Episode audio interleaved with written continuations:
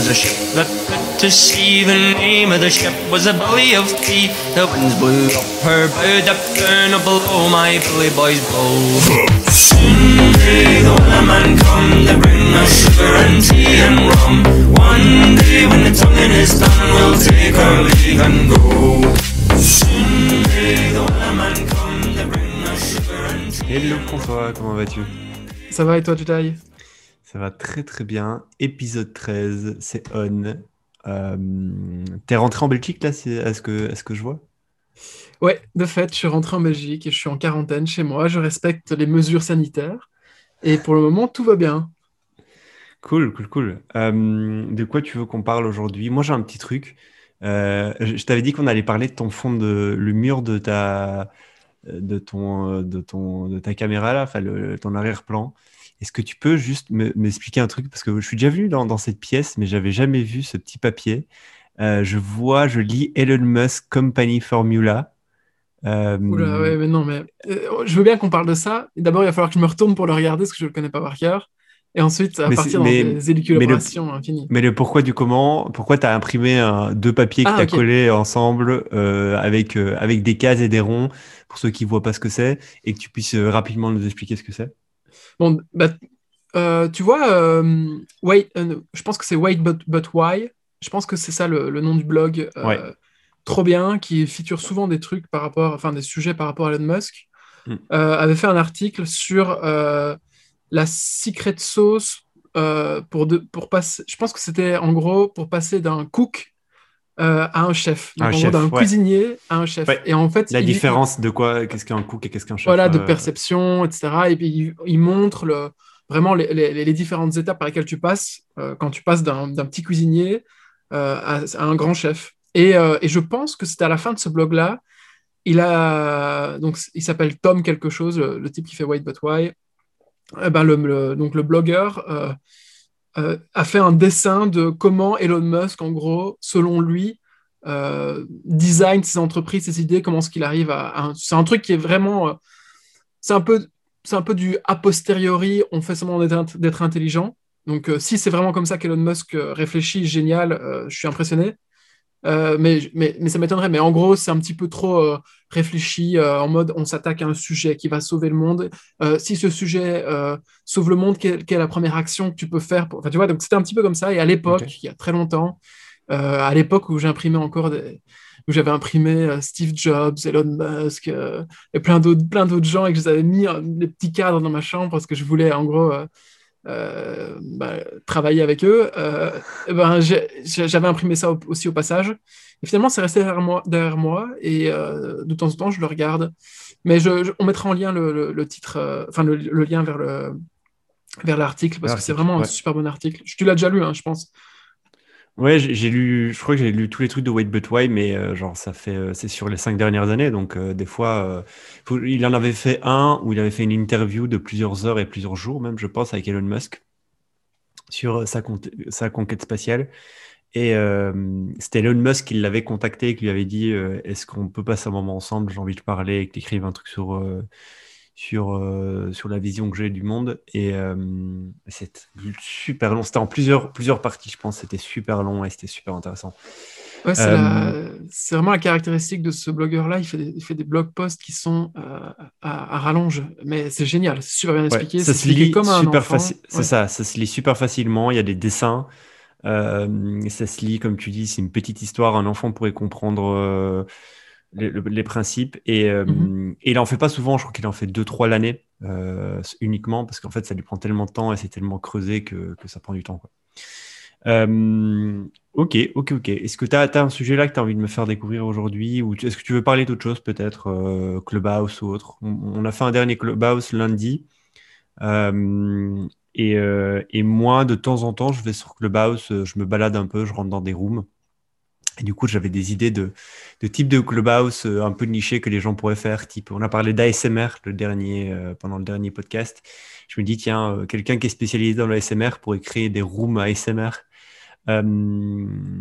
Et je sais pas, il y a, plein- de choses à faire avec, avec Clubhouse. C'est un, vrai réseau social à, dompter, mais mais il y a des choses intéressantes à faire. Tu as un truc à dire? C'est très difficile Clubhouse. Euh, comme exercice, c'est un exercice que je trouve très difficile pour moi en tout cas. Euh, Il y a des gens qui sont nés pour faire ça et il y en a d'autres qui, doivent ramer. Moi, je fais partie des gens qui doivent ramer. Typiquement, ça m'est arrivé plusieurs fois aussi de me balader sur Clubhouse euh, et d'être invité à parler sur stage et de refuser à tous les coups. Tellement j'ai peur de, ce que je, vais dire. est-ce que j'ai vraiment quelque chose d'intéressant à dire, etc. Et à chaque fois, je me restreins. Et, et donc, moi, la prochaine étape, peut-être que cette semaine ou la semaine d'après, je vais essayer euh, de, de, de me lancer le défi de une fois par jour, aller sur une, aller sur une room et dire un truc, tu vois, même juste poser une question. Et, euh, et je trouve que ce serait un exercice plutôt euh, intéressant. Et, euh, et ouais, sinon, notre dernière, notre dernière room, du coup, nous, elle s'est plutôt bien passée. On, a resté, on est resté 1h30. Ouais. Euh, et, euh, et voilà, je pense que toi, tu vas en faire de temps en temps de façon, du coup, euh, spontanée. Ouais, je pense au lieu de programmer une heure précise, euh, Mhm. je vais dégainer mon tel, je vais ouvrir une room, les gens qui sont là sont là. Euh, j'invite une personne on stage, on discute, euh, tranquille quoi.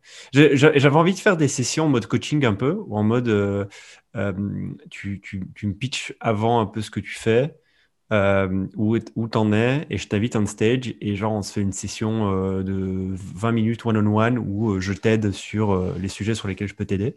Euh, je pense que ça peut, ça peut, ça peut, ça peut plaire à certaines personnes. J'aimerais faire ça. Après, il faut. Ouais, je vais, je vais essayer d'orchestrer tout ça pour la semaine pro. Euh, voilà, voilà. Est-ce que je te laisse, je te laisse commencer. En général, tu Ouais. as introduit mieux. Non, mais là, j'ai euh, j'ai découvert une boîte qu'un qu'un ami m'a fait découvrir qui s'appelle les Feed Sauce.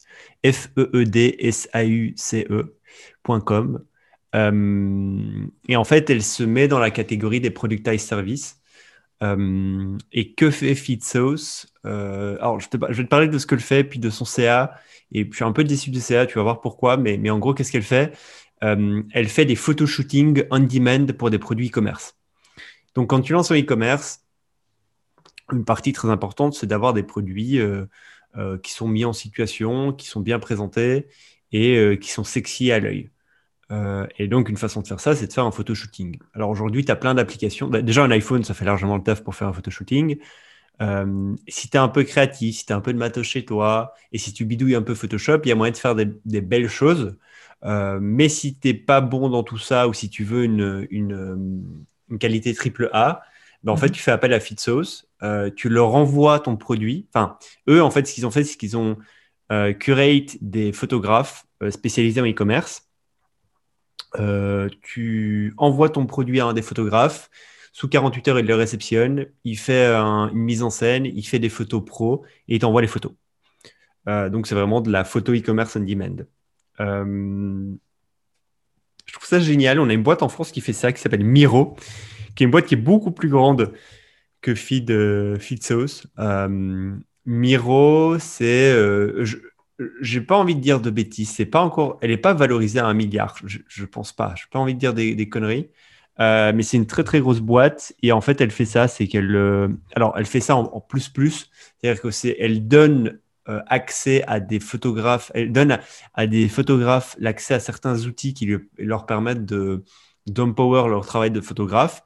Et de l'autre côté, elle va chasser des business qui ont besoin de photos professionnelles, photos de bouffe telles que Deliveroo, euh, photos e-commerce, euh, photos euh, photos euh, photos portraits pour une entreprise, photos événementielles, photos immobiliers pour des agences immobilières.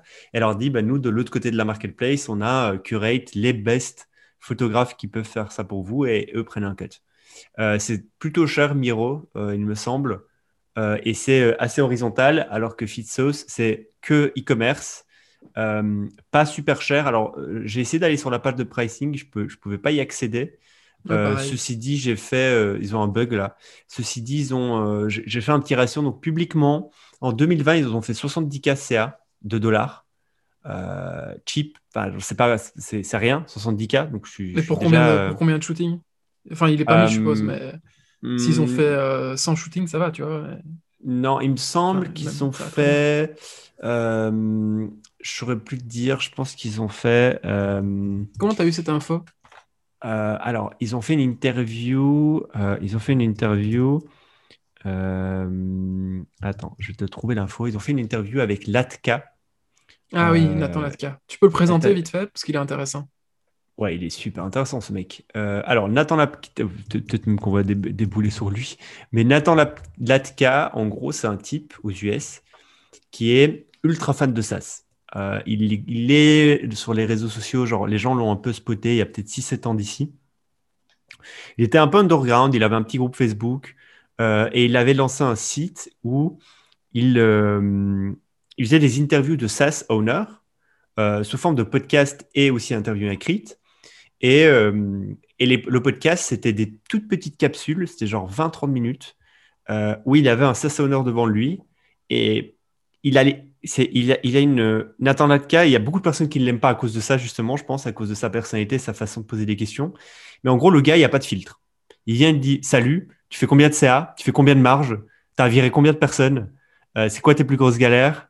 Euh, bah, non, non, mais là, c'est pas assez concret. Je veux des chiffres, je veux des trucs. Genre, il va vraiment, euh, il veut un report de A à Z de ta boîte, de comment tu es en train de faire tourner ta boîte et des points faibles et des points forts. Mais il va très en profondeur. Il te dit, OK, c'est quoi ta LTV C'est quoi ton, ton churn rate là? Euh, ok, mais en fait là, ça a bizarre. Tu l'as calculé comment ton churn rate, ton churn rate? Et des fois, il reprend le fondateur en podcast et il dit non, mais en gros là, tu me racontes de la merde, c'est pas possible, tu mytho là. Et, donc il est, il est, il va en profondeur, il est, euh, il est, il est brutal à ce point-là. Donc il y a des gens qui l'aiment pas pour ça. Vraiment, des, des gens des fois qui m'ont dit euh, Nathan, cas, je trouve c'est un gros connard, je sais pas ce qu'il dit. mais, mais, en attendant, du coup, tu as, de la transparence sur certains business qui est assez, qui est assez folle. et donc, il avait fait un blog, un podcast, euh, un groupe privé euh, de SaaS owner. Tu pouvais rejoindre le groupe que si tu avais fait autant de MRR en tant que SaaS owner. Euh, et son but à lui, c'était de devenir la référence dans le monde des SaaS. et alors, il a, il a fait une émission, une mini-émission euh, je crois que ça a capoté, mais il était. J'adorais. Il y avait des. Je pense. Toi, t'aimais pas, c'est ça? Je sais pas si c'est toi qui aimais pas. Mais il y avait. J'avais envoyé des gens. J'aimais bien regarder de temps en temps. Mais il y avait des gens qui me disaient ouais, c'est nul, c'est mal fait. Tout. Je trouvais ça trop cool. En gros, c'est vraiment en mode scénario euh, télévisé euh, où il débarque chez un boulanger. ou un mec qui, je sais pas moi, un mec qui fait des serrures, des matelas, ouais, voilà, des matelas, voilà, une ferme, tout business très tradit plutôt. Euh, il arrive et il dit Bon, bah, euh, je suis prêt, j'ai 10 000 dollars dans la poche, je suis prêt à investir. Euh, montre-moi pourquoi je devrais investir dans ta boîte. Et du coup, il fait un épisode entier où la personne lui explique. Donc, elle break down son bilan de l'année passée, elle explique tous les problèmes, elle lui explique ses canaux marketing. Nathan Latka lui dit non, mais en gros, là, tu fais ça, ça, ça, ça mal, pourquoi tu fais pas ça, ça, ça, ça, ça? Euh, tiens, si tu faisais ça, ça, ça, ça, ça, quelle serait ta projection? Et à la fin de l'épisode, il dit, OK, c'est bon, je mets 10K dans ta boîte ou je mets pas 10K dans ta boîte. C'est très américanisé, c'est très showman. Euh, mais encore une fois, il n'est pas en surface. Il va vraiment en profondeur dans les chiffres, dans les papiers, dans les bilans, dans les projections. Il, y va, quoi. Dans, il, va... Ce qui est bien aussi, c'est que c'est Shark, Tank, mais inversé, où en gros, c'est lui qui se rend sur le lieu du business. C'est ça. Je me rappelle un épisode où il va dans l'usine qui fabrique des matelas et il demande ouais mais comment ça se fait qu'il y a tel et tel concurrent qui se sont lancés. Euh. D'ailleurs, on en parlera aussi, je suppose, du business des matelas dans le podcast parce que c'est un vrai business euh, qui, a, qui, a, bien cartonné ces dernières années. Il dit oui, mais pourquoi cette marque-là, elle fait pas la même, elle n'a pas, le même fournisseur que toi, elle fait quoi comme, euh, comme matière différente dans le matelas, etc. Donc ouais, as raison, c'est assez poussé. Et, et, des fois, il fait des propositions qui sont complètement what the fuck, exactement comme sur Shark Tank, toi.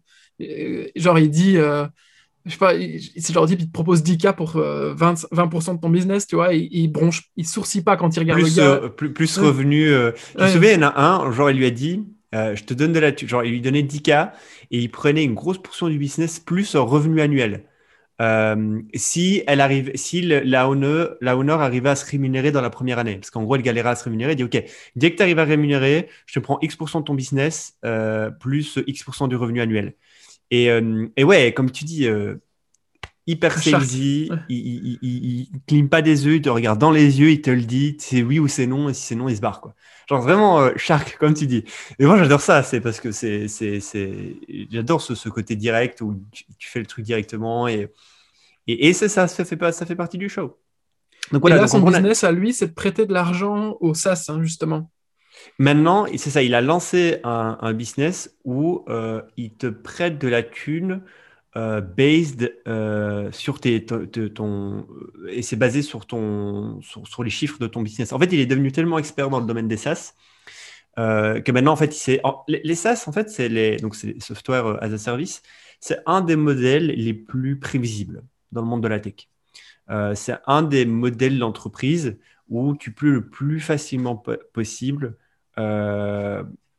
faire une projection en fonction des différents paramètres que tu as au bout de quelques mois d'existence du SaaS.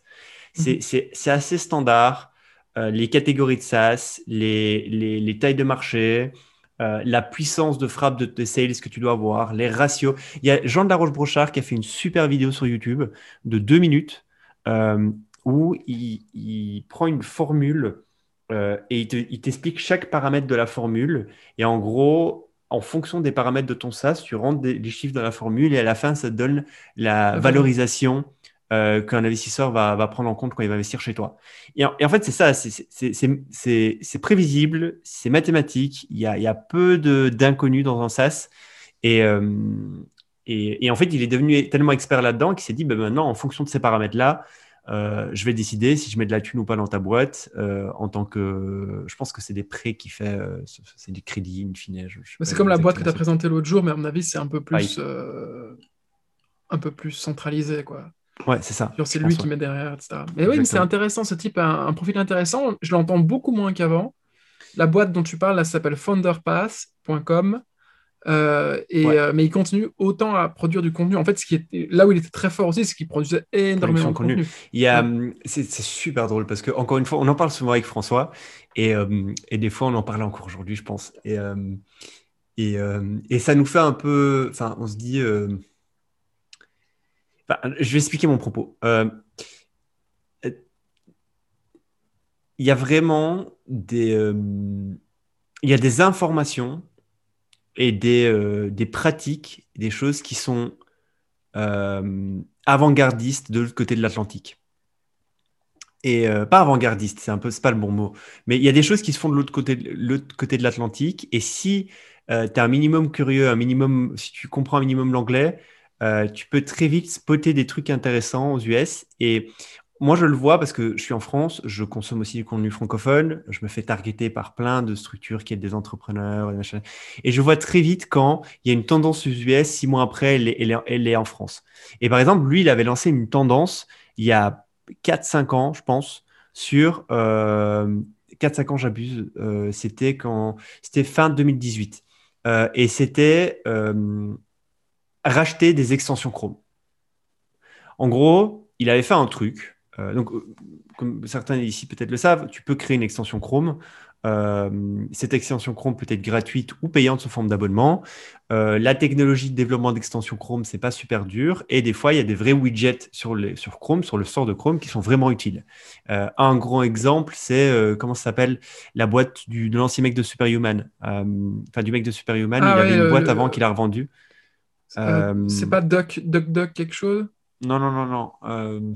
Euh, non, j'ai oublié le nom. En gros, c'est un, un, tool qui te permet de scraper LinkedIn, hein, c'est ça ou, ou, de retirer des numéros de téléphone et, ou de Non, c'était pas ça. C'était pas genre en mode de, de, de faire un follow-up sur, tes, euh, sur, tes, sur ta boîte Gmail. C'était pas un truc comme ça, je crois. Soit. En gros, vous voyez le truc, c'est un widget que tu plugs et ça te donne un mini super pouvoir sur Chrome. Soit. Euh, et, en gros, il avait, lui, donc Nathan Latka, il avait racheté un widget Chrome d'un mec, euh, un, mec perdu qui, avait, qui avait un widget Chrome avec une grosse base de données, mais qui ne l'avait pas monétisé. Donc lui a racheté ça pour peanuts, je crois que c'était genre pour 1000 balles. Et euh, derrière, il avait juste mis un paywall et il avait généré je ne sais pas combien de milliers de MRR. Et, et c'était une, une, de ses mini success stories. Et du coup, il s'est dit, il y a une grosse opportunité sur les, sur les, sur les extensions Chrome. Euh, le truc, c'est de scouter. Et du coup, il avait créé un guide, un book euh, d'une vingtaine de pages où il t'explique OK, tu vas sur Chrome, tu euh, regardes les, les, catégories les plus utilisées, tu te tapes les 200 tools les plus utilisés, où il y a le plus d'utilisateurs euh, mais où le développeur de l'app a, pas fait de mise à jour depuis plus de six mois. S'il n'a pas fait de mise à jour depuis plus de six mois, ça veut dire qu'il bosse plus dessus. Et ce que tu fais, c'est que tu le contactes et tu lui fais une offre de rachat. Et une fois que tu as racheté, tu mets un paywall euh, devant et tu dis bah, aux utilisateurs qui l'utilisent tous les jours, tu leur dis euh, bah, en fait, l'application vient d'être vendue. Au lieu qu'elle soit gratuite, vu qu'on va améliorer un peu la qualité du produit, je vous la mets à 5 euros par mois. Et dedans, il y a peut-être 20% des gens qui vont dire oui, et ces 20% en fait vont dégager autant de MRR, et donc ça va rembourser ton achat. Et, donc, il avait fait ça, il avait créé tout un guide pour, faire, pour apprendre à faire ça. Six mois après, je vois quoi? Je vois les plus grands formateurs en France qui sort une formation comment racheter euh, des extensions Chrome euh, inédits, euh, business incroyable. et il avait fait un webinaire où en gros il avait pris la première page de Nathan Latka, il l'avait traduit en français, il avait fait genre comme si c'était lui qui l'avait écrit et il te pitchait vraiment la première page du guide de Nathan Latka, tu vois. Et derrière, il te vendait la formation en 2000 balles. Et s'achetait la formation en 2000 balles, il t'expliquait comment acquérir des extensions Chrome et devenir riche grâce à ça, tu vois. et c'était en mode, euh, en mode ne sois pas un créateur, mais sois un, racheteur euh, riche. Enfin, c'était super bien fait. Et, c'est trop drôle. C'est trop drôle ce genre de truc parce que c'est euh, c'est typiquement, je sais pas comment dire ça, mais c'est très franco-français de faire ça, quoi. C'est, voilà, on est, ne me lance pas sur le sujet des gens qui. On est, on est habitué à ça, quoi. C'est vraiment habitué à ça. Euh, Mais en parlant des extensions Chrome, euh, ce qui, ce moi j'en ai, une, ai une trentaine d'extensions Chrome. D'ailleurs, c'est un vrai problème chez moi. Je ne sais pas m'empêcher d'en rajouter. Moi, ça lag de ouf. Ça me fait laguer de ouf sur Chrome les extensions. Mais j'ai croisé justement hier, je voulais en parler dans un podcast euh, plus tard, mais c'est pas grave, on va en parler maintenant. Je suis sûr que tu le sais, Zerator, il a une, une, extension Chrome qui a été développée par un, par un, par un, petit, enfin, par un développeur inconnu au bataillon qui est même pas brandé par Zerator, qui est juste brandé sous le nom du développeur, qui a plus de 20 000 utilisateurs. Et en gros, à chaque fois que Zerator vient en ligne, sur Twitch, sur YouTube, peu importe, ça envoie une notif. Et il y, a des dizaines de milliers d'utilisateurs sur cette, sur, cette, sur, cette, euh, sur, cette extension Chrome, et je trouve ça génial. Et du coup, lui, il la brande aussi sur son site web, alors que c'est même pas lui qui l'a fait. Je sais pas s'il a payé un type pour la faire pour lui, mais en tout cas, il y a un type qui l'a fait. Et j'ai vu sur son Twitter, le type, il a, il a 100 followers. Euh, c'est un inconnu au bataillon, tu vois. Et, du coup, il demande, ouais, les gars, si vous voulez euh, me donner des, des, feedbacks, etc., moi, je suis preneur, tu vois. Et je me suis dit, ah putain, là, il y a moyen de faire un, juste un bête petit productize service où, en gros, tu dupliques à chaque fois le même code, juste tu mets, euh, tu changes les, liens RSS, je sais pas comment ça fonctionne, pour que dès que ce soit un tel, un tel ou un tel qui se lance, euh, enfin, qui met, qui, met un live en route, eh ben, directement, tu as une notification sur ton desktop. desktop. C'est vrai, tu pourrais faire un... Ouais, c'est Notify Your Audience. Euh, on demand. Et, genre, et pour tous les euh, streamers, c'est génial, parce que pour les gens, euh, pour les, influenceurs sur Insta, parce que Zerator, c'est un streamer pour ceux qui ne savent, pas. D'ailleurs, j'aimerais trop l'avoir dans le podcast. J'ai vu qu'il faisait des interviews maintenant, un peu plus axé business. Je sais pas si tu en as vu une récemment. Non, mais vas-y, hein. Donc voilà. Ouais, et, et, donc voilà, j'ai vu ça, je me suis dit, waouh, trop marrant. Puis je me dis, est-ce qu'il y a moyen d'en faire un business? Et à mon avis, ouais, il y a moyen, il y a moyen d'en faire un business. Mais tu vois, tu, tu vends ça au créateur et puis derrière, si le créateur veut pas payer ou si tu veux proposer ça en plus comme service, tu peux. Je suis sûr qu'il y a moyen de, de, de, bâtir d'autres features là-dessus, tu vois. Mm, mm, et mm, puis, euh, ouais, il y a moyen, il y a moyen de faire un truc pas mal là. Ouais. Du coup, tout ça pour revenir à Nathan Latka et revenir à euh, cette boîte qu'il a interviewée en fait sur son blog. Et donc, c'est là que j'ai découvert qu'elle faisait, elle avait fait 70K l'année passée. Ah oui. Euh, c'est vrai, on parlait de ça. on parlait de ça à la base. Écoute, moi je trouve ça pas ouf, 70K. Euh, ceci dit, c'est un début, c'est très bien. Enfin, pour une première année, euh, foi, tu, on va pas, va pas s'en plaindre, mais, mais, je m'attendais à plus que ça. C'est très intéressant parce que, enfin, très intéressant, je sais pas, mais j'ai découvert une autre boîte il y a quelques semaines dont j'ai oublié le nom et je ne l'ai pas retrouvé. Je l'ai cherché juste avant ce podcast-là. Impossible de la retrouver. Et en gros, euh, c'est une boîte qui te permet d'avoir des reviews clients. Ah oui, je l'ai vu passer aussi. Je, tu l'avais passé Ouais, en gros, je, moi, Jedi, je lance demain euh, une, une nouvelle gamme de café. Euh, je fais appel à cette boîte, je leur dis euh, je veux que les gens qui reviewent mon produit soient des hommes de 30 ans, je veux que ça soit fait en anglais, et il me dit j'en veux 10. Et du coup, ils me matchent avec 10 personnes. Je leur envoie aux 10 le, café. Je leur explique en gros ce que je fais. Je leur demande de me faire une review et euh, de une minute par exemple, et eux me font une review d'une film, ils font une review d'une minute. Euh, moi, je paye 30 euros la, plateforme et la plateforme paye 20 balles le, le, le, le testeur derrière et moi je récupère les vidéos. Tellement, Euh, tellement utile quand tu as un e-commerce. Je pense que ça augmente la conversion de 5 à 10% C'est facilement. incroyable, va, de ouf, de ouf, de ouf. Et, euh, et donc, ouais, donc, euh, donc j'avais vu cette boîte-là. Et, euh, et donc là, on a commencé à avoir quelques products et services pour e-commerce. On a ça, on a, euh, donc on a, les on a les vidéos de review, on a les photos. Euh, Qu'est-ce qu'on a d'autre? Euh, Tout le dernier euh, product et service que j'ai découvert récemment, euh, je m'y connais pas très bien en Amazon FBA. On en a parlé d'ailleurs dans le dernier Clubhouse. Mais en gros, Am- Amazon FBA, c'est quoi? C'est je crée un, un- un produit e-commerce, je l'envoie à Amazon, Amaz- Amazon l'expédie à ma place et le liste sur la marketplace d'Amazon. Il y a des commerces, comme une personne nous l'a dit sur, sur Clubhouse, euh, il y a des business qui ont plein de marques sur Amazon. Donc, c'est des business qui ont un catalogue de 10, 20, 30, 50 produits sur Amazon.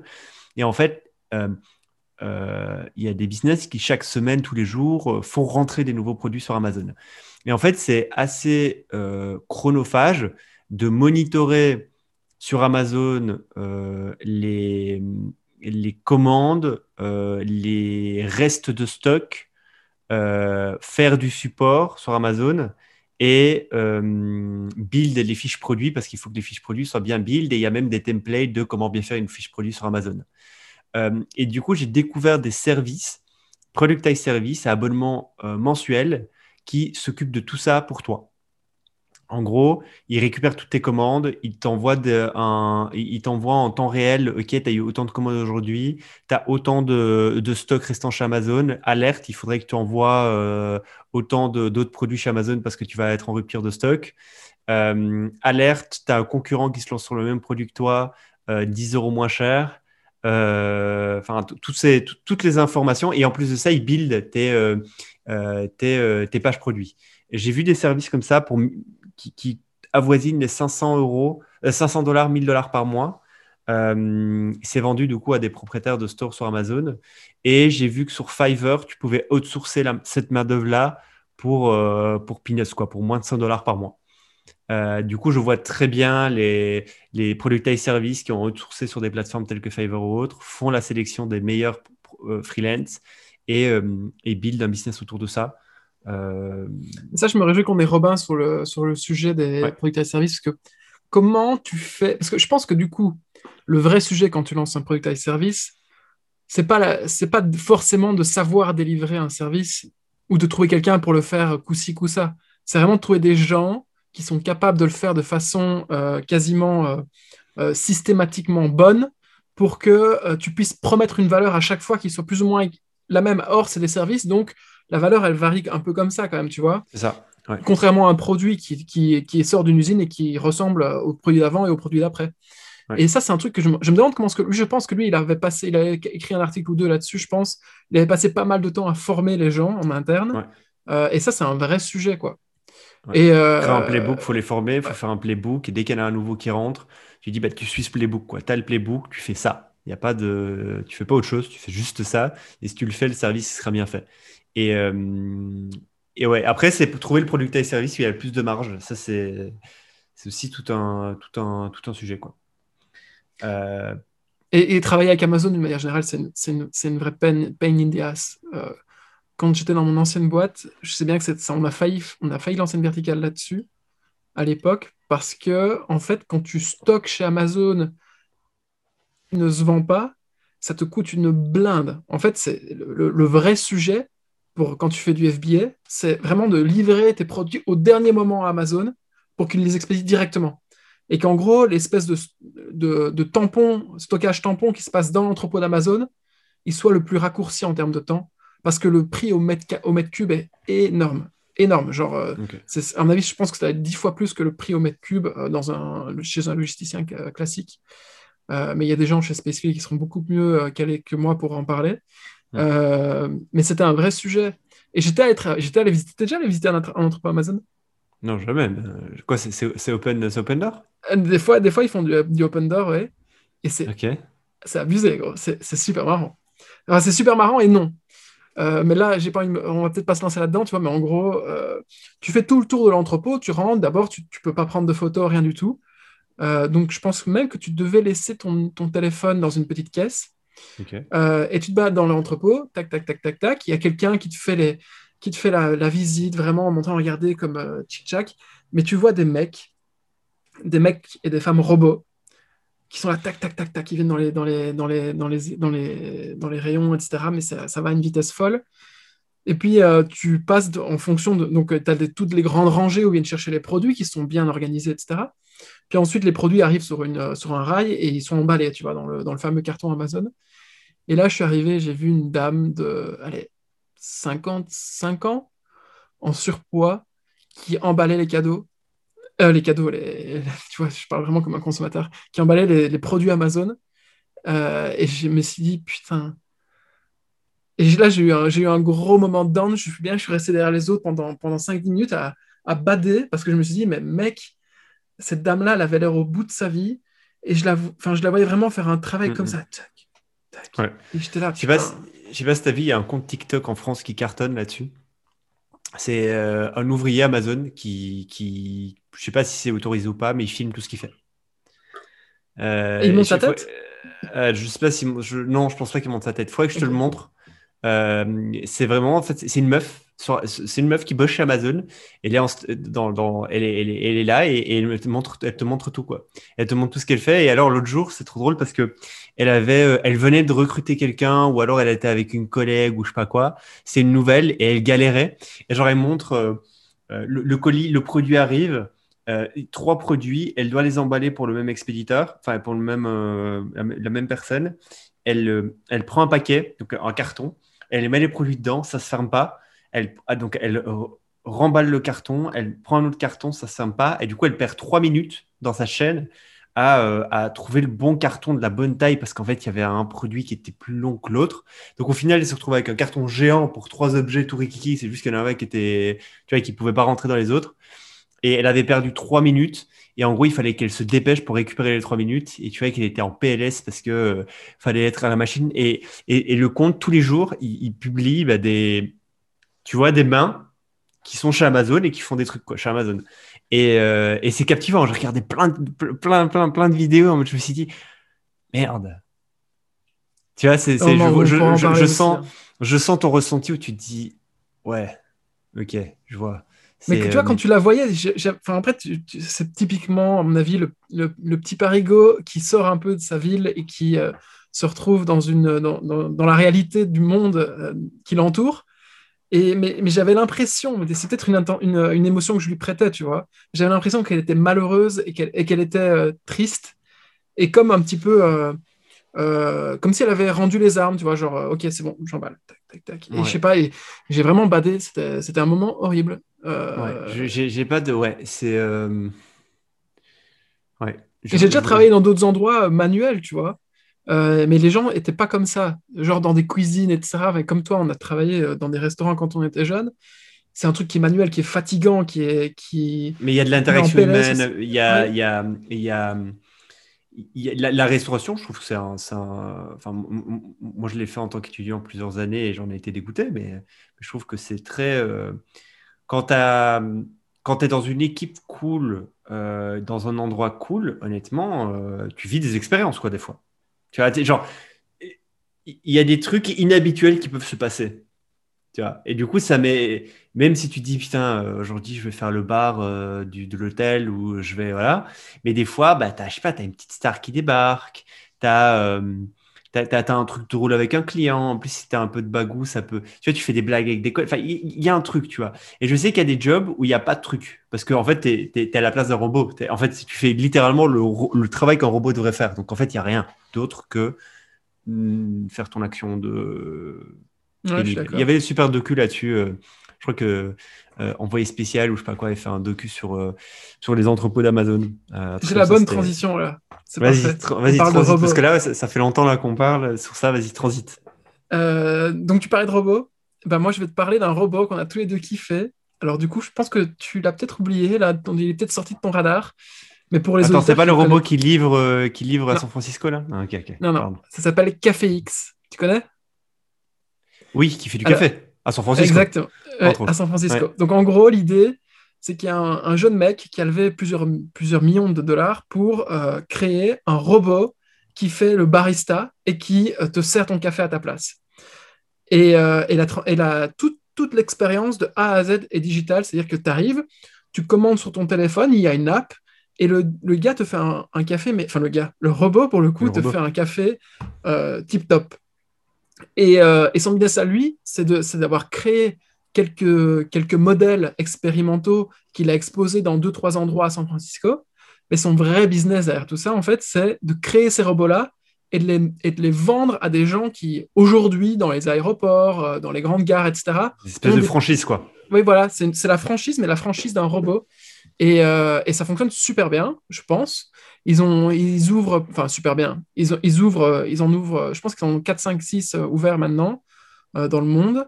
Euh, et un robot, j'ai regardé tout à l'heure, parce qu'il y a un calculateur sur le site web qui s'appelle caféx, caféxapp.com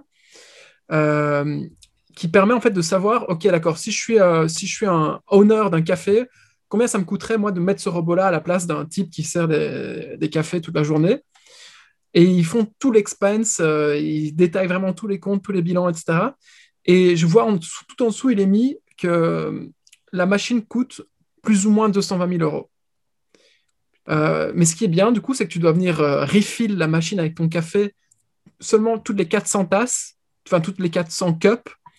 mais le reste du temps, tu peux être parti. Et donc, c'est un truc qui fonctionne énormément bien. Enfin, qui est, en tout cas, qui est sur une qui est sur une, une, une, vérité de fond qui, je pense, euh, va, va, de plus en plus se déclarer avec le temps. Euh, et je pense que toi, tu connais d'autres gens qui font des robots. Ouais. Après, le marché n'est pas, est, pas encore super mature, je suis d'accord. Parce que je te vois là en train de. Non, non, non, je suis sur le calculateur là. Non, mais en fait, je... Donc, oui, je connais une boîte qui s'appelle Kala qui fait des pâtes. Euh, mhm. C'est un robot qui fait des pâtes en France. Euh, qui en fait vraiment ou ils sont juste à du bidouillage là? Ah non, non, non, non, non, ils sont, ils sont opérationnels. Tu peux commander sur le Deliveroo ou Uber Eats. Et ah c'est. Euh, ah, oui, oui, non, c'est Kala, c'est bon. Enfin, c'est bon, c'est-à-dire ils sont sur le marché, ils ont un endroit, ils sont devant une école, je sais plus quelle école. Euh, et en gros, c'est. Moi, j'ai déjà mangé du Kala, et en gros, c'est assez simple. C'est une machine où des pâtes sont versées dans un, dans un récipient. Le récipient est, plongé dans l'eau automatiquement. Les pâtes sont cuites, ça se relève les pâtes sont versées dans un récipient et euh, en, carton. Et après, il y a un tuyau en fonction de la sauce qui injecte la sauce dessus. Euh, donc ah eux, ils ont, ils ont levé, ils ont, ils ont. J'avais testé leur robot dans les cuisines de The Family euh, tout en bas. C'était assez drôle. les pâtes étaient bonnes, ceci dit. Enfin après, les pâtes étaient bonnes. Il faut que la sauce soit bien faite et la sauce est, est préparée par quelqu'un en fait. Donc ils recrutent même des chefs qui préparent les sauces et après, euh, ils remplissent les, les, tuyaux, quoi, les, bidons de sauce. Ouais, les seaux. Euh, c'est super complexe comme business. C'est un, un, business complexe parce qu'il y a plusieurs éléments. Euh, en fait, c'est un business d'immobilier. Tu, gagnes du, tu gagnes de l'argent surtout sur l'immobilier parce que tu n'as plus besoin de salle. C'est juste un robot qui fait ça à ta place. C'est comme les Dark Kitchen, en gros. Euh, donc, pour, euh, pour, euh, pour, pour, résumer, pour euh, reformuler ce que tu viens de dire, en gros, un restaurant, si tu regardes à Paris, ou un café, si tu regardes à San Francisco, ça te coûte au mètre carré peut-être des, des, dizaines de milliers d'euros par an. et du coup, tu te dis que si tu enlèves la cuisine et que tu enlèves tout, c'est un peu le même, le même business que Subway ou comme McDonald's à l'époque. Si tu permets, si arrives à organiser une cuisine différemment, en l'automatisant tout, totalement, eh ben, c'est de, la marge brute que tu dégages en fait. C'est ça. Surtout en gros, le, plus gros problème des business de restauration euh, dans les grandes villes, c'est l'immobilier. C'est le prix du mètre carré. Parce que ça coûte super cher d'avoir. Euh, et la main-d'œuvre aussi. Et c'est typiquement les deux trucs que le robot. Euh, ouais, ouais, mais l'immobilier, c'est vraiment le, truc, ça trouve le cul, quoi. Enfin, quand tu vois le prix de l'immobilier dans les grandes métropoles, tu vois, la main-d'œuvre, un, un, cuistot dans un, dans un, dans un restaurant euh, full matin, midi, soir dans Paris, euh, c'est presque le SMIC. Hein. Enfin, euh, tu vois, je crois que je, mais je parle dans les brasseries, dans les brasseries, dans les, enfin, on n'a pas de brasserie. Comment ils ont en France Ils appellent ça comment? Dans les, dans les, dans, les, ouais, dans les bistrots quoi. C'est, c'est, c'est, d'ailleurs tu, tu, tu, tu, le vois quoi, les cuistots très souvent en plus c'est des, c'est des personnes, c'est même rarement des Français. Euh, Enfin, oui, c'est. c'est- Ouais, c'est je payé- ne sais pas comment ça c'est fonctionne, mais je sais bien que la main-d'œuvre, c'est une denrée rare euh, dans tous les business euh, d'hospitalité. Et, euh, mais, mais surtout pour prendre l'histoire du robot, donc ouais, c'est de l'immobilier. Alors oui, il y a de la main-d'œuvre, mais c'est pas le plus gros, euh, le, plus gros cut que ce cutting, c'est surtout l'immobilier pour, en tout cas pour, pour, pour les robots, pour les restaurants robots. Et, euh, et, euh, et après, c'est une question de distribution, quoi. C'est comment tu maxi, comment tu, tu, tu fais pour avoir assez de volume que pour, pour être rentable. Et après, comment tu fais pour scaler? Parce que ton robot, il est quand même limité. Euh, c'est-à-dire que ton, robot, j'avais fait les calculs pour, euh, pour euh, j'avais fait un petit mémo. euh, je m'étais, je m'étais, en fait, j'avais fait une mini formation euh, euh, VC analyst il y a quelques années pour, pour, pour, pour, pour, le fun. Et en gros, je devais appliquer une analyse qu'aurait fait un VC analyst sur un business de, de robot de création de, de, création de pâtes de la part d'un robot, donc de, Kala- un Kala-like. Et, euh, et en gros, ouais, c'est que comment tu fais pour scaler? Parce qu'en gros, un, un robot, c'est cool, mais t'es- tu restes quand même capé à un moment donné. C'est un business où tu restes capé, donc en fait, il faut que tu arrives à scaler ton, ton business de robot, à répliquer, euh, à, à répliquer le modèle et à arriver à ouvrir plusieurs, euh, plusieurs, plusieurs boutiques qui font du, qui- qui- enfin, plusieurs restaurants qui sont owned par des robots. Et en fait, au niveau du branding, comment tu fais? Euh, comment tu fais pour que les gens Oui, non, soient là, pour que tu aies des commandes, que tu sois full, full time? Est euh, Après, Get Café X, peut-être que pour le- les pâtes, etc., c'est encore plus compliqué, c'est peut-être un degré au-dessus, mais Café X, en tout cas, c'est un truc qui est super bien Ce qui est cool, c'est qu'ils te disent euh, si tu as autant d'ordres par jour, euh, tu fais, et autant de jours par mois, tu fais autant de CA. Ça, c'est plutôt cool, le petit calculateur. En mode, ils te disent. Et tu sais que c'est une app, hein. donc ils ont juste intégré une app sur le site web, il est mis en dessous, Calconic, ça s'appelle. Ok, ok, ok. Donc c'est vraiment, pas mal. vraiment à l'arrache, quoi. C'est plutôt pas mal. Euh, après, est-ce que, est-ce que, est-ce que j'achèterais un Café X? Euh, Je sais pas. Il y a bien des gens qui investissent dans les, dans les laveries, gros. Tu vas me faire croire qu'il n'y a pas des gens qui vont investir dans des cafés X et qui vont mettre un café X au coin Ouais, rue à Paris.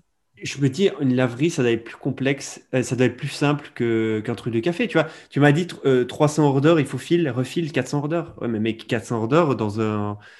Allez, tu, tu mets un café X, euh, enfin, il faut, il faut que ça se refile vite. 400, 400 orders, ça va très vite, tu vois. Enfin, je sais pas. J'imagine que dans les heures, de- tu, tu dois le refiler 2 à 4, 5 fois par jour en fonction de où tu te trouves à Paris, mais pas beaucoup plus. Hein. Par contre, il faut juste, faut, faut juste voir les unit economics. Donc là, tu as le, monthly sales, annual sales, si je fais 300 cups. En fait, il faut arriver à estimer. euh, Tu vois, par exemple, le Café X, je pense, dans un aéroport, ça peut être assez ouf. C'est c'est là-dessus Euh, qu'ils se brandent vraiment, hein, du coup. Si tu regardes les deux, aéroports les deux locations qu'ils ont en, en leur nom à eux, ouais. euh, c'est les deux aéroports à San Francisco, et à- un à, San Francisco et un à San, San Jose. José. Ok. ok, Donc ok. voilà. Ok. Mais, Et comment euh, tu fais pour recréer l'expérience Ouais. Ouais. Je sais pas. Ok, ok, ok. Mais je, moi, j'ai Moi, je trouve toujours ça du mal avec les. Non, non, Ouais. mais c'est super intéressant et je pense qu'il y a moyen de. Et je pense aussi où il y a des villes, tu vois, San Francisco, l'adoption, elle me paraît obvious, tu vois. Euh, ici, dans Paris, je te mets un café X. Le Parisien moyen préfère aller chez Starbucks parce qu'on met son prénom sur son gobelet, quoi. Enfin, tu vois, c'est. Si, c'est- si, juste je pense ça. que l'expérience, euh, je pense que l'expérience quand même. euh, Moi, j'adore l'expérience. Le, le café de Starbucks, c'est dégueulasse, mais j'adore l'expérience Starbucks. Mais c'est une- quand tu vas chez Starbucks, c'est pour une expérience. C'est pas pour le café que tu y vas. Et euh, et il y a énormément d'endroits où c'est pour l'expérience que tu y vas, pas pas pour le produit, tu vois. Et, et moi, c'est là en fait, c'est le point où je, je doute énormément euh, sur les robots qui font de la bouffe euh, elle est où l'expérience en fait? Et c'est- là en fait le point. Pour moi, la restauration, c'est de l'expérience, c'est pas un produit. Alors, tu as la restauration euh, euh, idéale, c'est un bon produit avec une bonne expérience. Mais dans la restauration middle gamme, en gros celle qu'on consomme toujours, enfin nous les communs des mortels, j'ai envie de dire, euh, je connais des gens qui, qui tous les jours sont, sont au gastro. Euh, mais tu vois, quand tu quand t'es le, le, parisien euh, euh, moyen qui va, euh, qui va au resto le soir, euh, enfin au resto, qui va au bistrot le soir avec des amis, euh, il y va pour l'expérience, pas pour la qualité de la bouffe. Enfin, en tout cas, c'est une hypothèse que moi j'ai dans ma tête. hein. Euh, Peut-être que je suis totalement à côté de la plaque, mais c'est ce que moi je, vois, tu vois. C'est qu'en fait, tu arrives à avoir une gamme middle standard dans, la qualité des, produits des restaurants qui est, qui est atteignable par tout le monde. Par contre, comment tu fais pour avoir une expérience qui est différente des autres? Et, euh, et je trouve qu'avec les robots qui font de la bouffe, il n'y a juste aucune expérience en fait. Tu vois? Bah, du coup, l'expérience dont tu parles, elle se passe juste en salle. Mais c'est, Oui, c'est là le point. C'est là le point en fait. Oui, mais du coup, euh, Tu si, tu fais, si tu fais une salle avec un robot en cuisine, tu vois, si on réfléchit dans l'absolu, tu pourrais très bien faire ça. Tu vois, on peut faire un exercice de, un, un- un exercice de pensée, en gros, et tu te dis, euh, OK, je mets un rideau devant ma salle de cuisine, et dans une salle à gauche, c'est des gens qui travaillent, dans une salle à droite, c'est euh, la musique de gens qui travaillent avec un robot, mais tu as le même serveur qui fait le même service. Ok, mais, vois, du le- coup, mais du coup, Donc, alors tu pas gagnes pas, important- en tant Ouais. qu'owner, tu gagnes pas de l'argent sur l'immobilier, tu gagnes de l'argent sur. euh, Bah si, tu gagnes de l'argent sur la cuisine, mais pas sur la salle. Et la, le plus gros, c'est la salle en général. Donc, euh, Ah, OK, d'accord. ouais. Tu vois ce que je veux dire? OK. Euh, et- Oui, bah oui, donc il faut faire un choix quelque part. Mais, euh, Ouais, c'est oui, ça, c'est mais- un choix. Et du coup, c'est quoi l'entre-deux? C'est quoi l'entre-deux entre la bonne expérience et euh, le gain, euh, le, le gain de, de coût fixe? C'est c'est quoi le, c'est quoi le mélange parfait Et j'ai- j'ai j'ai- j'ai pas encore, euh, j'ai pas vu de boîte où je me suis dit, waouh, Euh, ils ont réussi à automatiser la création de la bouffe et en même temps, économiquement, ils ont réussi à trouver un truc incroyable qui fait qu'en fait, ils sont full H24 parce que l'expérience incroyable. J'ai pas, vais pas trouvé ça. Je sais que Kala joue beaucoup sur le branding. Ils essaient de faire un truc fun. euh, en mode, ils pimpent, tu sais, ils font des recettes un peu, un peu pimpées avec des pâtes très gourmandes. Euh, mais, mais, mais je sais pas, je, je sais pas. Mais peut-être que maintenant avec le Covid, avec le fait qu'on commande beaucoup, beaucoup sur les, qu'on commande beaucoup, que, que peut-être qu'on va devoir mettre encore en stand-by euh, la, euh, la- la- la- le fait de vivre une expérience euh, chez un restaurateur pendant, pendant encore un, un petit temps, peut-être que c'est le bon moment justement pour essayer de dire bah, je, je, je mise tout sur un produit et non pas sur une expérience. Mais hum, Après, après, il y a, il y, a des- il y a la grande catégorie de la restauration, mais tu, de la restauration, de la, et du bistrot, etc. Euh, mais en vrai, euh, en dessous de ça, il y a des dizaines de catégories, tu vois. Quand tu vas au McDo ou quand tu vas chez Subway, tu tu vas pas là-bas pour l'expérience. Tu vas là-bas pour bouffer comme un gros, comme un gros animal que tu es, tu vois. pourquoi on va chez Et- McDo C'est vrai, j'ai pas, j'ai pas la, je, je, je saurais pas te dire pourquoi on va chez McDo. Mais parce que c'est bon d'aller chez, c'est sale en fait. Tu vois, c'est, Ouais. c'est un péché, mais ça, c'est- t'aimes bien ce péché-là, tu vois. Je sais pas, c'est bizarre. C'est un péché que tu aimes avant de le commettre et puis que tu l'aimes pas après. Mais, euh, mais oui, non, je, non, mais je pense qu'il y a des sous-catégories et qu'il y a des, il y a des sous-catégories qui pourraient être C'est automatisées. sûr. Voilà. Je pense qu'il y a moyen d'avoir. Mais tu vois, moi, pour moi, le, la pizza, les pâtes, le, le, le café, c'est vraiment c'est encore trop standard, tu vois. Et, et- et comme tu dis, il doit y avoir un truc, un sweet spot idéal dans le graphique où, genre, là, c'est parfait de le faire, tu vois. Et là, c'est vraiment l'équation, elle est parfaite. Et j'ai pas encore vu ce truc où j'ai l'impression que l'équation, elle est parfaite. Euh, je sais pas. We'll see, we'll see. Euh, en tout cas, tu parles de café et j'ai, hum, j'ai, ça me fait vraiment chier. Je peux pas commander de café dans Paris et qu'on me livre un putain de café euh, de qualité euh, sans payer un prix de livraison de bâtard euh, et que j'ai un café pas- dans les 15 minutes. Et euh, Ah, genre, il pas, tu, tu parles de grain ou du café chaud? Non, non, café. En gros, là, tu vois, moi, de temps en temps, euh, donc je me fais du, du café chez moi, mais des fois, j'ai la flemme. Euh, ce que je fais, c'est que je descends, je me sape, je descends, je vais à 500 mètres et je vais me chercher un café, je reviens. Euh, et, et je me dis, putain, pourquoi j'ai pas euh, simplement euh, appuyé sur un bouton, on me livre un café en 10 minutes. Tu vois, on a parlé des courses en 10 minutes, ben là, je veux juste un café en 10 minutes. Alors, je comprends pourquoi ça n'existe pas. Euh, je comprends toutes les problématiques qui vont avec. Et en fait, il y a une boîte en Chine qui fait ça. Il y a une boîte en Chine qui fait du café en 10 minutes devant ta porte. Euh, du Ah, café donc chaud le en 10 mec minutes devant vient, ta il porte. fait, il fait le truc devant Non, non, non, non. En gros, en, en gros c'est des. Si j'ai bien compris, il faudrait que je, je te la retrouve parce que là, c'est un peu un pro là, euh, ce sujet-là. Mais, mais, euh, mais en gros, ils ont mis euh, des petits. euh, des, petits cafés-bars mobiles un peu partout dans la ville. C'est une grosse métropole en Chine, un peu partout dans la ville, et avec des livreurs. Et en gros, ils ont réussi à faire en sorte. C'est encore une question de unit economics. hein. C'est comment tu fais pour un café, donc où, en gros, même si la marge est grande, le, le, le, le, montant est faible. Comment tu fais pour, pour, pour être rentable là-dessus, quoi. Super dur, quoi. C'est c'est le même sujet que les courses. Euh, et, et ils, donc, ils ont ont réussi, du coup. Je, je, je sais pas, je sais pas. J'ai juste vu qu'il existait ça. C'était une boîte qui était en forte croissance en Chine. Faudrait que je la retrouve. Faudrait que je te, faudrait, faudrait que je te retrouve ça. Je sais pas C'est pas le fait. fameux stock euh, de concurrent de Starbucks par hasard? C'est comment encore ça, ça Euh, les- c'est les Lucky Day. Non, pas le Lucky Day, pardon. Lucky Coffee. Lucky Coffee. C'était Lucky Coffee, ouais, qui avait fait faillite. euh, Enfin, pas faillite, mais ils ont été dé- Ouais. délistés, et je crois, ouais. Euh, ouais, ok, ok, ok. On enchaîne Euh, sur le reste? Ouais, ça fait, déjà, euh, ça, fait déjà, euh, ça fait déjà 50 minutes, je pense, non? Euh, je t'en fais une toute dernière. Euh, ça, c'est quick euh, truc que j'ai trouvé. J'avais une petite idée là-dessus, un peu weird. J'avais envie d'en parler. Euh, j'ai découvert il y a quelques mois quelqu'un euh, sur, sur un forum, euh, sur un groupe Facebook, quelqu'un qui disait, Est-ce que je suis le seul à faire ça? Euh, c'est une meuf qui dit, Est-ce que je suis la seule à faire ça? Mais euh, je suis addict à bouffer des glaçons, des glaçons d'eau. Tu sais, les petits glaçons. Des glaçons que tu pourrais mettre dans ton verre. Là, j'ai un verre, là, j'ai des glaçons dedans. En gros, la personne faisait des grands bols de glaçons et bouffait des glaçons. Et, euh, et après, dans les commentaires, j'avais lu les commentaires, je me suis dit, mais qu'est-ce que c'est que cette connerie? Et genre, les gens font, oui, putain, moi aussi, je fais ça, je bouffe des tonnes de glaçons tous les jours et tout. Puis il y avait quelqu'un qui disait, en fait, c'est une, une maladie, euh, enfin, pas une maladie, mais genre, c'est un trouble, euh, les gens qui bouffent des glaçons à tout va.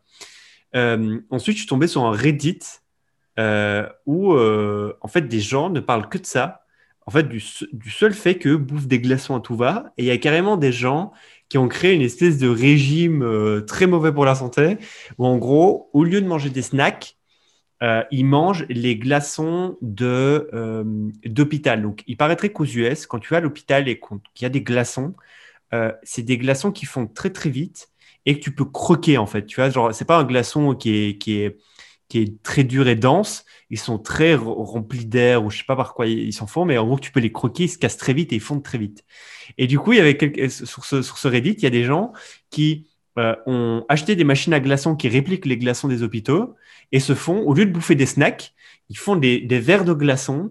Et en gros, c'est leur régime. C'est dès que je veux un snack, je me fais un verre de glaçons et je bouffe des glaçons, tu vois. Euh, je suis pas en couille là. voilà. Et non, du coup, non, je dis- non, je trouve ça intéressant, mais. et, et- Où va et- le monde du coup, où va le monde? Tu vas bouffer des glaçons. Et, euh, et apparemment, il y a un Reddit où il y a des milliers de personnes qui font ça en fait. Euh, dès qu'ils veulent perdre un peu de poids, au lieu de bouffer des snacks, bah, leur truc c'est je m'achète une machine. Et donc, ils se partagent euh, des liens Amazon euh, sur la meilleure machine à faire des, glaçons snacks, euh, etc. Et je me dis, putain, en fait, il y a un marché, il y a des, gens qui, Et je me suis dit, tiens, est-ce que tu peux pas combiner sur, l'histoire du régime? Est-ce que tu pourrais pas faire, euh, par exemple, parce que glaçon, c'est neutre, ça n'a pas de goût, tu vois. Euh, je me dis, est-ce que tu pourrais pas créer une liqueur LC euh, que tu mettrais dans, ta, dans ton fabricant, dans ton dans l'appareil qui fabrique des glaçons. Et en gros, ça fait des, des, des glaçons euh, qui ont du goût, des goûts naturels sans, sans sucre. Et du coup, est-ce que tu pourrais pas faire une brand euh, direct au consumer euh, de, euh, de sachets de liqueur à mettre Ah dans, oui, ton, dans, ton, dans, ton, dans, ton, dans ta glace, glaçonnière, dans ta glacière, je sais pas comment ça s'appelle, le truc qui fait des glaçons.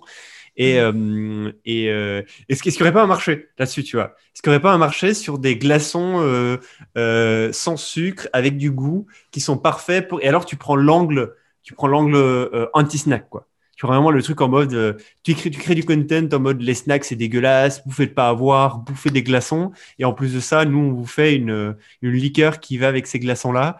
Et, Il y a une boîte et- qui fait ça, mais pour les. Tu vois, elle met des, des petits bouchons euh, particuliers, là, euh, des filtres. C'est comment ça s'appelle? j'avais vu ça, ouais. J'avais vu, je, je sais plus, mais en C'est gros genre une boîte, il y a une France, une boîte là même en, en France qui vient de lever des dizaines de millions là. Enfin, euh, Ouais, en gros, c'était des, des- c'est des petits bouchons que tu mets au bout des, des- des bouteilles d'eau. Et en gros, euh, quand tu bois, ça, y a- y a- c'est un filtre avec du goût qui passe, enfin, avec une liqueur, je sais pas quoi, euh, non sucré. Et du coup, tu as du goût, euh, du coup, l'eau, l'eau a du goût, quoi. Et du coup, ça, c'est Euh, aussi un abonnement, tu reçois tes petits, tes petits filtres en début du mois, pas, etc. Ouais, ok. Ok. Donc, à mon avis, c'est la même chose, mais pour les, grasses, pour les garçons, pour les glaçons, c'est ça? Pour les glaçons, ouais. Je me dis, why not? Tu vois, je, je, comme ça, je balance ça comme as. Euh, qui sait? Déjà, je savais pas qu'il y avait des gens qui bouffaient des glaçons. Genre, ça m'a, ça m'a rendu ouf, tu vois. Moi, je n'aurais pas ça en tête de bouffer des glaçons euh, tous les jours, tu vois. Apparemment, il y a des gens qui bouffent des glaçons. Bon, ben voilà. Voilà, je voulais juste te partager ça. Et, et, Moi, j'ai un- ça- du coup, ça n'a rien à voir avec les, glaçons, mais j'ai un dernier sujet, si tu veux. On a le temps On le fait Oui, vite fait. Vas-y, balance un dernier sujet, ouais. Euh, du coup, t'as as vu ou pas Nathan, Lat- na- pas Nathan Latka, du coup, Nathan Resnick, le fondateur de Sourcify, dont on a parlé dans un épisode précédent. On avait brièvement mentionné le fait qu'il avait lancé un hôtel qui s'appelle le Bubble Hotel. Ouais. Et en fait, il a construit tout le concept euh, en- à partir d'un voyage au Japon qu'il a fait où il a été allé dormir dans un Bubble Hotel. Donc, c'est une bulle euh, qui donne vue sur le ciel et dans laquelle tu dors avec un lit qui est chauffé, etc. Bref, Euh, un truc très, euh, très orienté expérience, nature, etc. Il, a vu qu'il y avait ça au Japon, il a vu qu'il y avait ça en Europe, mais il n'y avait pas ça bizarrement aux États-Unis. Et du coup, grâce à sa société qui fait du sourcing en Chine, entre, entre autres, il a réussi à sourcer des bulles à un bon prix. Et il, il s'est décidé de lancer en fait ce qu'il appelle le Bubble Hotel. Donc c'est un hôtel de petites bulles qui met à proximité des parcs naturels aux États-Unis. Donc, par exemple, euh, à côté du Yosemite, du Grand- des Grands Canyons, etc. Bref. Euh, et du coup, il a, il a lancé tout ce business qui est un petit peu real estate, parce que du coup, il doit acheter un terrain, il doit faire construire une infrastructure commune avec un architecte. Mm. Mais finalement, euh, une fois que l'infrastructure commune, par exemple avec le hall de réception, etc., euh, est créée, euh, eh ben, c'est juste des bulles qu'il doit venir déposer, tu vois, donc c'est hyper simple à faire. Et il a fait un Indiegogo euh, qui a levé en 15 minutes 25 000, euros- 25 000 dollars et qui en un mois avait levé 833 000 dollars. Euh, donc l'objectif avait été atteint au bout de 15 minutes et, euh, et du coup il a complètement surpassé le truc et en fait il a fait un espèce de tableau où tu peux euh, en fonction du exactement comme quand comme quand Forest je pense avait démarré. Tu, donc Forest c'est une tiny house en Belgique qui a été lancée par un pote de Jedi. On en parlera aussi un peu un peu plus tard dans l'épisode je pense du coup il a son Indiegogo a super bien fonctionné et il vendait euh, deux, des packs de 2-3 nuits, 4-5 nuits, etc., avec des, des priorités en fonction du prix que tu payais. Parce que du coup, euh, si tu payes par exemple 1000, euh, 1500 dollars pour avoir 5 nuits, bah, tu es first access, donc tu as priorité par rapport aux autres. Par contre, si tu payes une nuit à 299 dollars, 299 dollars, pardon, euh, et ben à ce moment-là, tu n'es pas first access, mais tu peux quand même l'avoir dans l'année. Enfin bon, bref, il a fait toute une espèce de pricing comme ça, Ouais. classique, euh, et qui a bien pris. Euh, et il a fait une analyse l'autre jour sur Twitter où il disait finalement, Indiegogo n'a- m'a permis, euh, enfin les gens qui ont acheté le projet, donc qui ont, qui ont donné de l'argent sur le projet sur Indiegogo, il n'y en a que 7% qui venaient de Indiegogo. Tout le reste vient de ma communauté à moi. Ouais. Et donc c'est incroyable la force d'une communauté. Et pourquoi est-ce que je voulais te parler de ça? Parce que tu le sais un petit peu. euh, moi, j'ai pas, pour le moment en tout cas, j'ai pas de, j'ai pas de bien immobilier euh, et je me vois pas du tout euh, acheter une maison. J'ai pas envie d'acheter une maison, j'ai pas envie d'acheter un appart. J'ai envie de rester encore euh, libre pendant quelques années. Mais j'ai envie quand même d'investir, tu vois, et d'avoir un endroit. Mon objectif, en fait, c'est vraiment d'avoir un endroit en mode, il y a le Covid ou un Covid-like qui, tombe dans le monde. J'ai peut-être pas envie de rester à, Me- à Mexico, j'ai peut-être pas envie de rester à San Francisco, j'ai peut-être pas envie de rester à Paris. J'ai envie d'aller me mettre dans un endroit où je suis à l'abri de tout. Et j'aimerais bien trouver en fait un espèce de bonne, euh, de bon équilibre qui permet en fait de, de rassembler tous les critères que j'ai un petit peu euh, conçus au fur et à mesure des années.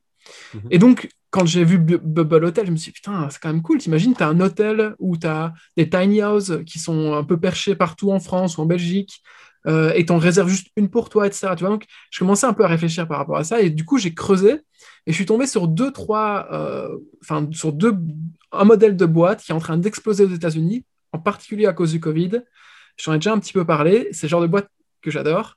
Euh, je vais donner euh, le, nom des deux boîtes que j'ai suivies. Ça s'appelle abodoo.com et Cover, c'est buildcover.com.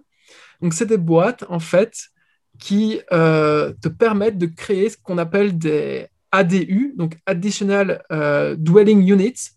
Donc, c'est des unités de vie que tu mets dans le fond de ton jardin euh, et qui peuvent faire euh, 20 mètres carrés, 30 mètres carrés, 100 mètres carrés. Euh, pourquoi est-ce que ça explose? Parce qu'il y a plein de gens qui se sont retrouvés coincés chez eux euh, ou qui euh, ont voulu accueillir de la famille chez eux, mais qui finalement, ils n'avaient plus de place. Imagine, tu as des enfants, les enfants sont partis, les enfants, à cause du Covid, veulent revenir chez toi. Euh, bah, tu n'as plus toutes les chambres pour tout le monde. Et ben, tu- typiquement, tu fais, tu fais construire un ADU pour ce genre de cas. Euh, et du coup, eux, ils ont hacké le game parce que le, parce qu'ils ont créé des préfabriqués euh, avec une expérience qui est 100% en ligne, où en gros, tu rentres ton zip code, ils sont directement intégrés avec toutes les datas d'urbanisme, etc. Donc, ils savent te dire, OK, tu peux construire 100 mètres carrés, 200 mètres carrés en fonction de là où tu te trouves.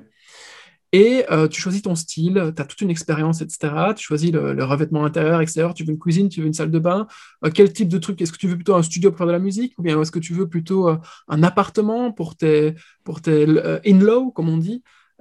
Et, donc, et donc, ils font toute cette expérience-là de A à Z, et à la fin, ils te promettent qu'en trois mois, ils ont construit ton ADU, avec seulement un mois de chantier.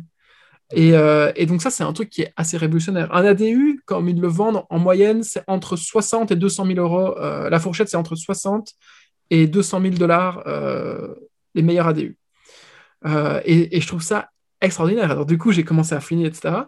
Et je me suis retrouvé sur YouTube et on voit les mecs de, Cover qui font une vidéo où ils montrent un énorme entrepôt où ils créent de A à Z tous les préfabriqués mais vraiment en mode, il découpe toutes les étapes du préfabriqué, un peu comme un énorme Lego, en plein de petits morceaux, un peu à la Ikea d'ailleurs, tu vois. Et, euh, et ensuite, il package tout et il, ils emmènent la maison chez toi, il la construit chez toi, mais c'est genre, tu mets juste, c'est juste des trucs que tu empiles les uns sur les autres, que tu coinces, enfin, que tu. Je sais pas comment, Ikea, comment dire. Ouais, Ikea, c'est comme Ikea. Ouais. Mais juste, c'est pas toi qui le fais, c'est des constructeurs qui viennent et qui le font pour toi. Euh, et, euh, et en fait, ils, ils- sont en train de bouleverser ce marché-là des préfabriqués. Pourquoi? Parce que ils ont engagé des anciens de chez Tesla, ils ont engagé des anciens de chez SpaceX, etc., pour construire toute la chaîne de construction d'une maison comme ça. Et donc, tu vois les mecs qui sont là avec des, euh, machines CNC qui, gravent le truc, etc. Euh, Il n'y a quasiment aucune interaction à, la main par les hommes.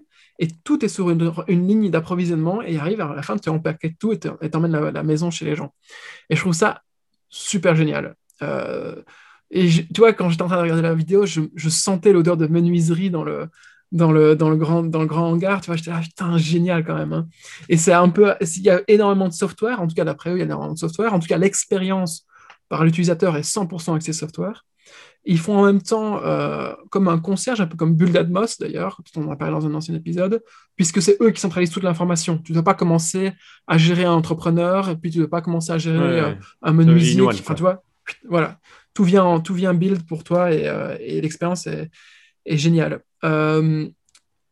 Et du coup, il y a plein de gens qui le font, et surtout à San Francisco, euh, San Francisco, Silicon Valley. Pourquoi? Parce que le logement là-bas coûte extrêmement cher et que construire un ADU, euh, finalement, le rapport, le rapport entre l'investissement et le retour sur investissement, il est, il est hyper, il est ultra généreux. Tu vois, Euh, tu, tu peux louer un truc de 3, 4, 5, 6 000 dollars par mois, un bon ADU, tu vois. Euh, et donc, il y a, y a y a un bon marché là-dessus. Je n'ai pas regardé s'il y avait des gens qui faisaient ça en Europe. J'imagine que oui. Mais j'en connais pas en tout cas. C'est ça, la, la- la question c'est. Je pense qu'il y a plusieurs choses là-dessus. Il y a l'endroit parfait où tu as une, une clientèle qui est prête à payer ce prix-là pour ce genre d'endroit, pour, ce genre de construction. En plus de ça, il faut que tu aies un process euh, fluide. Parce qu'en gros, des, des- gens qui placent une petite maisonnette à- au fond de ton jardin, tu en as des milliers. J'en ai vu des milliers passer. Et donc, il faut que tu trouves euh, le spot parfait où tu sais que tu as une concentration de gens qui, ont, qui sont prêts à payer le prix pour ça. Euh, il faut que tu un process euh, légal admin et, euh, et, et, de, construction qui soit le plus fluide possible pour le, pour le client. Et après, il faut que tu, il faut que tu réduises au maximum tes coûts de, tes coûts de production. Donc, je peux comprendre pourquoi ils se sont dit on va, on va, on va own l'entièreté de la chaîne euh, pour euh, cut, cut la production divisé en 5, divisé en 10. Quoi. Et faire le, Genre même ton permis d'urbanisme, dois... c'est même pas toi qui le gère, quoi. C'est eux qui le gèrent directement avec leur software. Et ça, c'est très fort.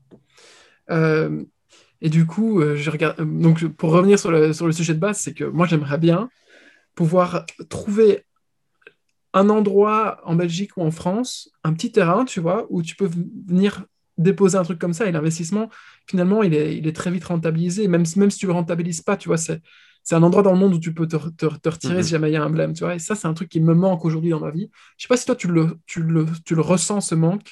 Mais il y, a- il y a quelques semaines, j'ai passé un week-end dans un, dans un chalet euh, euh, en Belgique, côté Flandre. C'était un, un- c'est un endroit qui est magnifique. C'est il y a une petite réserve naturelle au milieu et tout autour, il y a une espèce de forêt. Et en fait, ils ont mis des, je, te dirais presque des centaines de, de tiny house. Donc, c'est des maisons, et ce ressemble toutes. Donc, il y a trois modèles différents.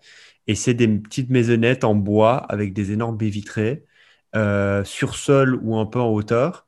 Euh, tout est en bois à l'intérieur. Euh, pa- pas de, pas d'électricité, que à la bougie et feu de bois.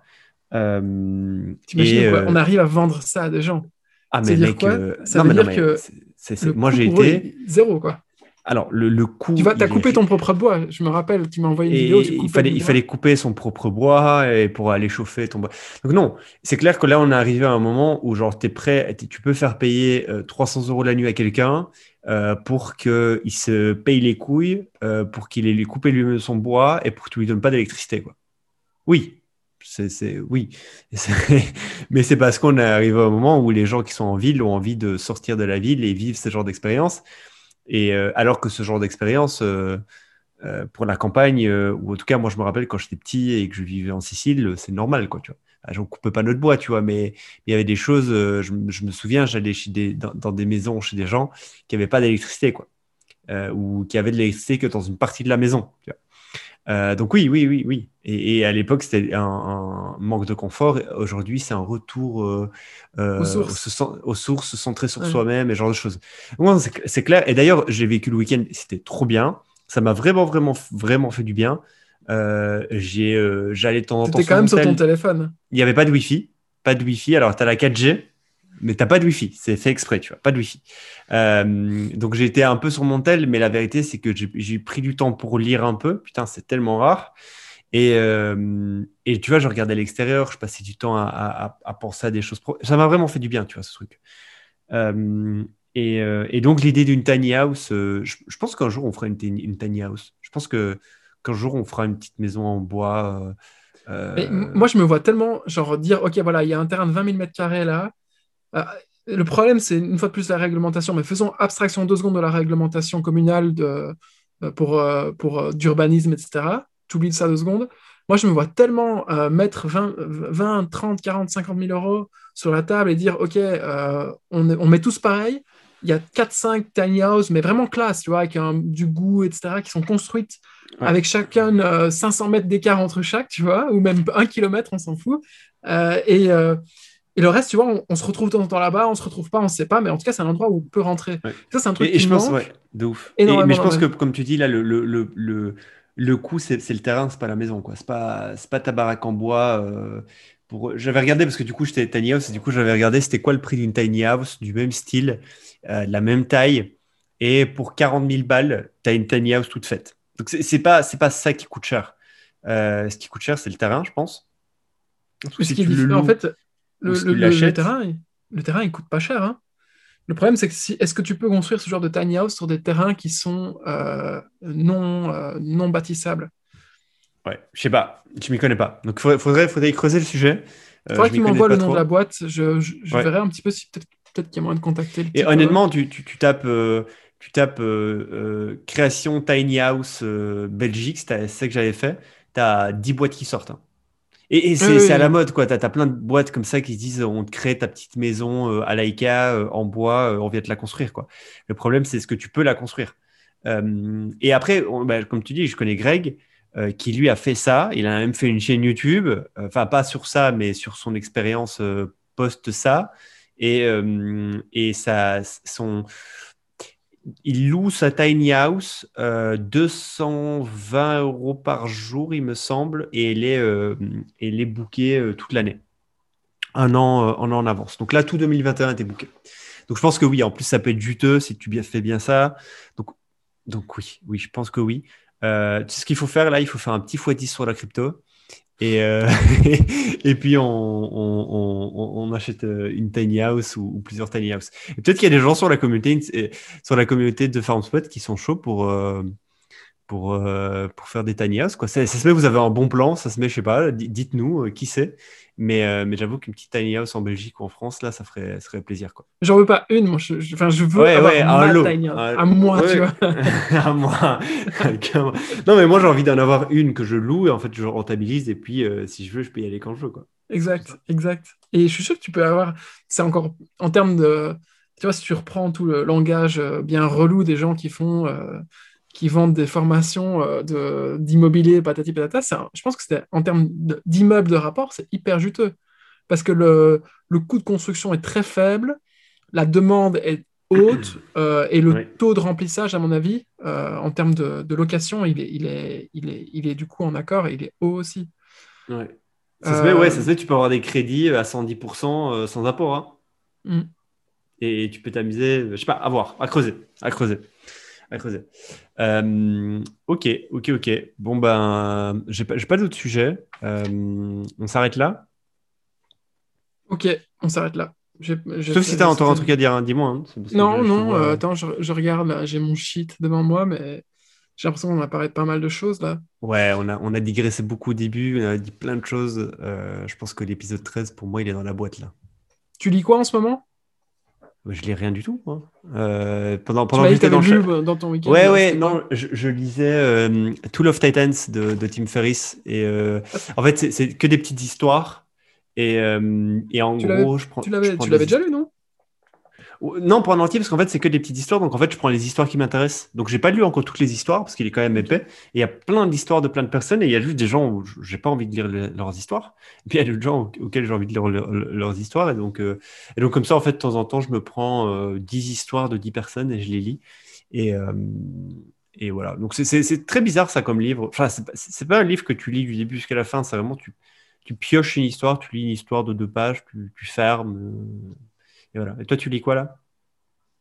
Moi, là, je, là je, je, je pense que je suis en train de faire le grand écart, euh, mais tu vois, avec tous, mes- tous les membres de mon corps entre des livres différents.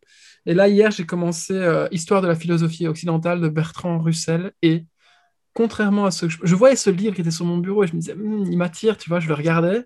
Je n'osais pas l'ouvrir parce que j'avais peur d'être dégoûté. Et finalement, je l'ai ouvert. Là, j'ai lu toute l'intro euh, et, euh, et c'est, ça se lit tout seul. C'est incroyable. C'est la première fois que j'ai cette expérience-là avec un livre de philosophie. En, français de philo- Ouais, il est en français. Ok. D'habitude, les livres de philosophie que je lis, c'est des livres où, euh, C'est dense. pour bien faire, tu dois relire trois fois la phrase, deux Ouais, fois la phrase. Puis finalement, tu te rends compte que tu as oublié euh, vraiment le sujet. Là, en tout cas, dans l'intro, euh, le mec, il est parfait. En fait, c'est l'histoire de la philosophie. Du coup, il fait une partie histoire, puis une partie philo. Et à chaque fois, tu vois, tu, tu comprends le lien. Et d'ailleurs, c'est un, des- un des trucs les plus importants euh, dont je me rends compte euh, de plus en plus, c'est de savoir expliquer. Non, enfin, tu vois, par exemple, quand on me demande euh, comment tu sais prouver que la Terre n'est pas plate, tu vois, la plupart des gens ne savent pas expliquer. Et, tu vois, et pourtant, il y a une expérience dans l'histoire de la, de la science Qui a prouvé, menée quoi. par Eratosthène, je pense, et qui montre en fait comment ça, on est arrivé à cette conclusion-là, tu vois. Euh, et Étienne Klein, qu'on suit tous les deux, qu'on trouve marrant tous les deux, eh ben, il en parle dans, tous ses, dans, dans toutes ses interventions. Il en parle. Ouais, c'est- Est-ce que vous savez expliquer pourquoi est-ce qu'on sait ça Tu vois? C'est ça, c'est ça, parce que pour lui c'est le- un des plus gros problèmes parce que euh, euh, François et moi on n'est pas du tout complotistes, au contraire on combat, on combat ça un peu à notre façon, mais mais il y a des choses très basiques comme le sujet de la Terre est plate. Euh, ok, oui, on sait que la Terre est pas plate, c'est prouvé, c'est pas un problème. Mais comment euh, Monsieur, Madame, tout le monde peut te prouver par A plus B que la Terre est pas plate, sans euh, sortir Google, sans sortir une équation, sans rien du tout. Comment par des, expériences simples, tu peux prouver à quelqu'un que la Terre est pas plate? Et tu sais, tu peux jouer avec les ombres des arbres. Il y, y a moyen de faire plein de choses pour expliquer à quelqu'un qu'en fait la Terre est pas plate, simplement, tu vois. Et, euh, et donc c'est là, c'est là qu'Étienne souvent on répète ça, euh, c'est la population d'être un peu plus éduquée sur euh, comment expliquer des choses simples aux gens en fait, sans aller dans la complexité. Et Mais, ouais, mais au-delà de ça, je pense que nous, toi, là, je me rends compte de plus en plus, les gens que j'admire le plus dans ce monde, c'est des gens qui ont pris le temps de réfléchir à des sujets qui sont quand même profonds et qui sont quand même bien, bien, bien complexes, tu vois. Et, et ça, c'est un truc qui me manque euh, aujourd'hui. Euh, J'arrive à raisonner sur des trucs complexes relativement bien, tu vois, mais je connais pas l'histoire, je connais pas le fil euh, qui a conduit jusqu'à cette, jusqu'à cette réalité, jusqu'à cette euh, conclusion, tu vois. Ça, c'est un truc qui me manque et ça m'énerve. Quand je débat avec des gens et que je me rends compte, en fait, que s'ils me posent la question suivante qui est logique et que j'arrive à me poser moi-même, si jamais ils me la posent cette question-là et que j'arrive pas à y répondre, eh ben, je suis coincé, tu vois. Et ça, je veux plus que ça arrive. Et du coup, je suis en train de, je suis en train de creuser ça à mort en ce moment. Donc voilà. Ok, ok, ok. Bon, ben continuons là-dessus. Euh, 13e épisode dans la boîte. euh, et, Mais le plus euh, important, c'est quand même la crypto, on est d'accord. hein. ouais, évidemment, c'est de faire des fois 10 et des fois 20. Nous, on est là pour l'argent, c'est tout. hein. On parlera Bon, allez. de, de tout ça après. Bon, allez, on se dit Ciao, quoi à la ciao, mec. prochaine? Ouais, ciao. Euh, ouais, à la prochaine. Ciao, ciao, mec. Ciao.